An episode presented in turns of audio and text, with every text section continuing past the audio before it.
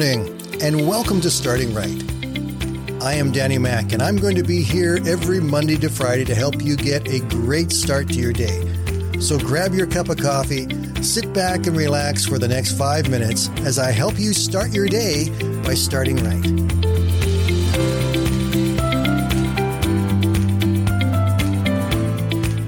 There are a lot of people in the Bible that well, we would probably call them the minor players, if you will. They're not the big names that we all know. They're men and women who appear just once or twice, and then they sort of disappear off into history.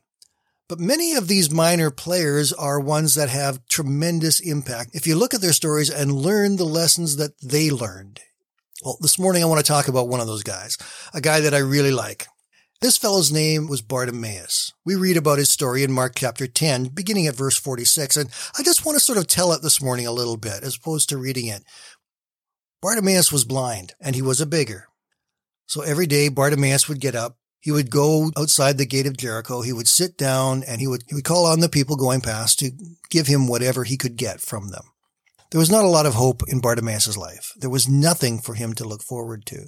He was struggling to be able to just keep himself together. One day Bartimaeus went out to his regular spot outside the gate of Jericho, and the crowd was a little bit noisier that day.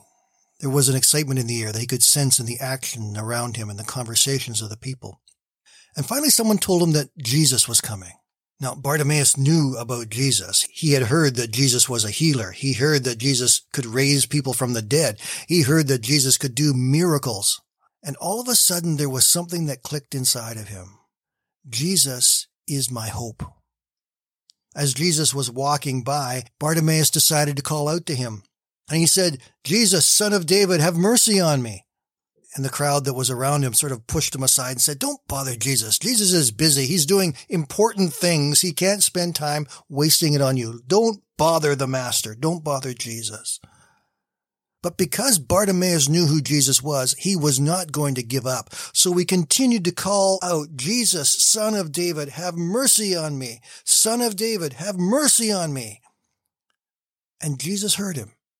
Jesus stopped, turned around, and called Bartimaeus to him, and then asked Bartimaeus, What do you want me to do for you?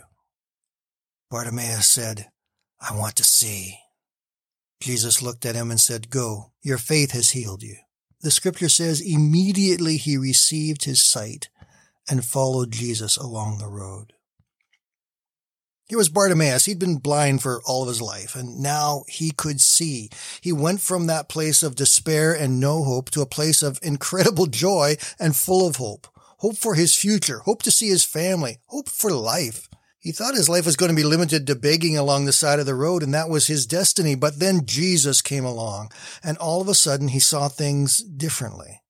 And he realized maybe it doesn't have to be the way I feared. Maybe, just maybe, something great can happen for me today when he had the opportunity to call on Jesus, he didn't quit. He didn't give up.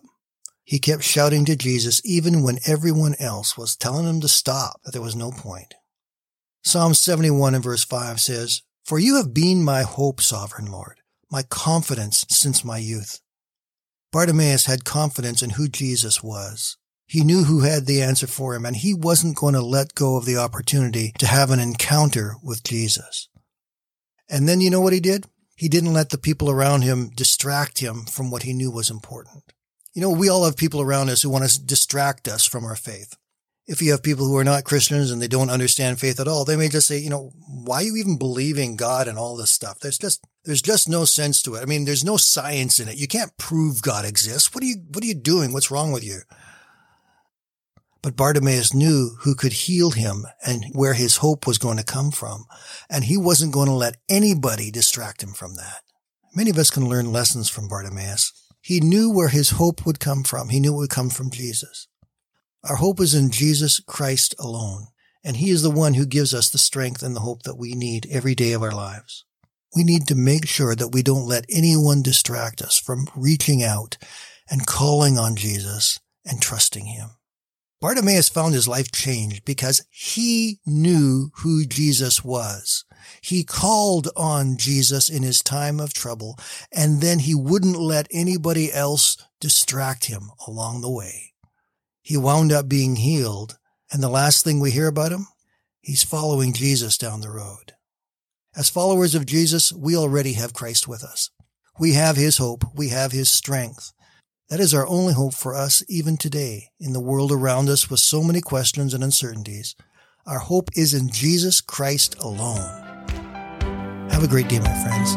We'll talk tomorrow.